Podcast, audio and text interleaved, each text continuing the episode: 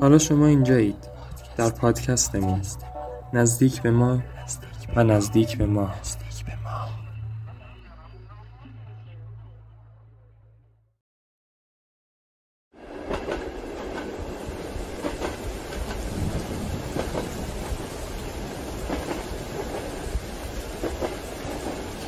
چطور زمان را متوقف کنیم بوسه.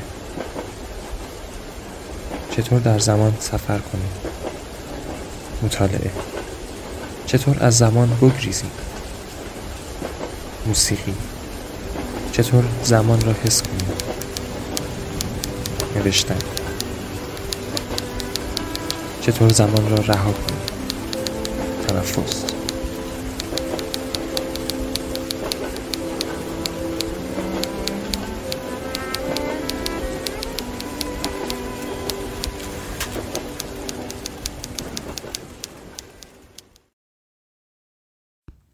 کتابی که دارم این متنها رو از روش می‌خونم کتاب دلایلی برای زنده ماندن اثر مدهیگ که تجربیات شخصی خودش از بیماری افسردگی رو نوشته و به نظرم این بخشش برام جالب اومد و گفتم که باهاتون در میون بذارم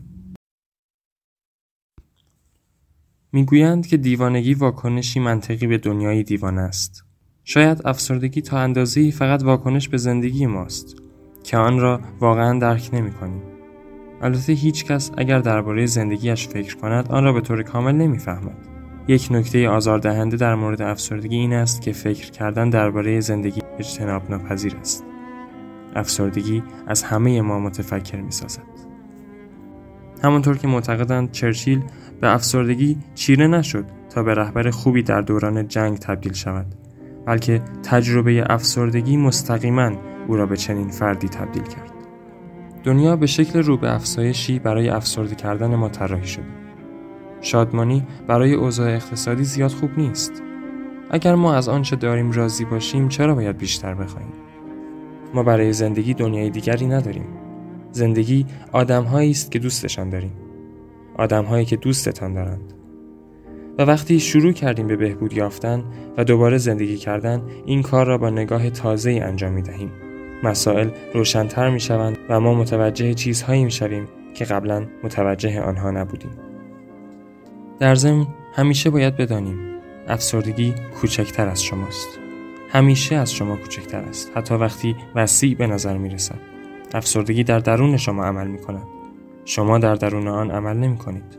شاید ابر سیاهی باشد که از آسمان می گذرد. اما اگر این استعاره است شما آسمان هستید. شما قبل از آن آنجا بودید و ابر بدون آسمان وجود ندارد اما آسمان می تواند بدون ابر وجود داشته باشد. بنابراین ما باید در مقابل افسردگی چه کنیم؟ حرف زدن گوش دادن تشویق به حرف زدن تشویق به گوش دادن. گسترش دایره شرکت کنندگان در گفتگو. گوش به زنگ بودن برای کسانی که می‌خواهند در گفتگو شرکت کنند. بارها و بارها تکرار اینکه افسردگی چیزی نیست که به آن اعتراف کنید چیزی نیست که به خاطرش از شرم سرخ شوید این یک تجربه انسانی است یک تجربه پسر، دختر، مرد، زن، پیر، جوان، سیاه، سفید، فقیر و ثروتمند. این شما نیست، صاف و ساده چیزی است که برای شما اتفاق افتاده. چیزی که اغلب با حرف زدن راحت تر می شود. کلمات، آسودگی، حمایت. بیشتر از یک دهه طول کشید تا بتوانم آزادانه درست با همه در مورد تجربم حرف بزنم. به زودی کشف کردم عمل حرف زدن خود یک معالجه است. جایی که حرف زدن وجود دارد، امید هم هست. و سوال پیش می آید. چرا درک افسردگی دشوار است؟ و پاسخ آن یک کلمه است. زیرا نامرئی است. در صورتی که افسردگی چنان بیماری بدی است که مردم خود را به خاطر آن می‌کشند. در حالی که در مورد هیچ بیماری دیگر اینطور دست به خودکشی نمی‌زنند. با این حال مردم هنوز فکر می کنند افسردگی واقعا آنقدرها بد نیست. اگر طرز فکرشان را عوض می کردند، چیزهایی را که می‌گویند به زبان نمی آوردند.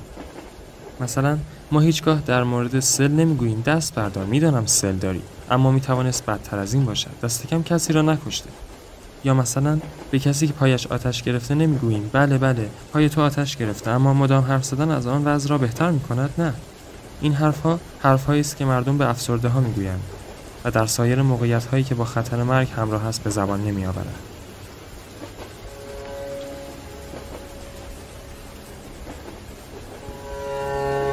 من زندگی می خواهم. می خواهم آن را بخوانم و بنویسم و حس کنم و زندگی کنم.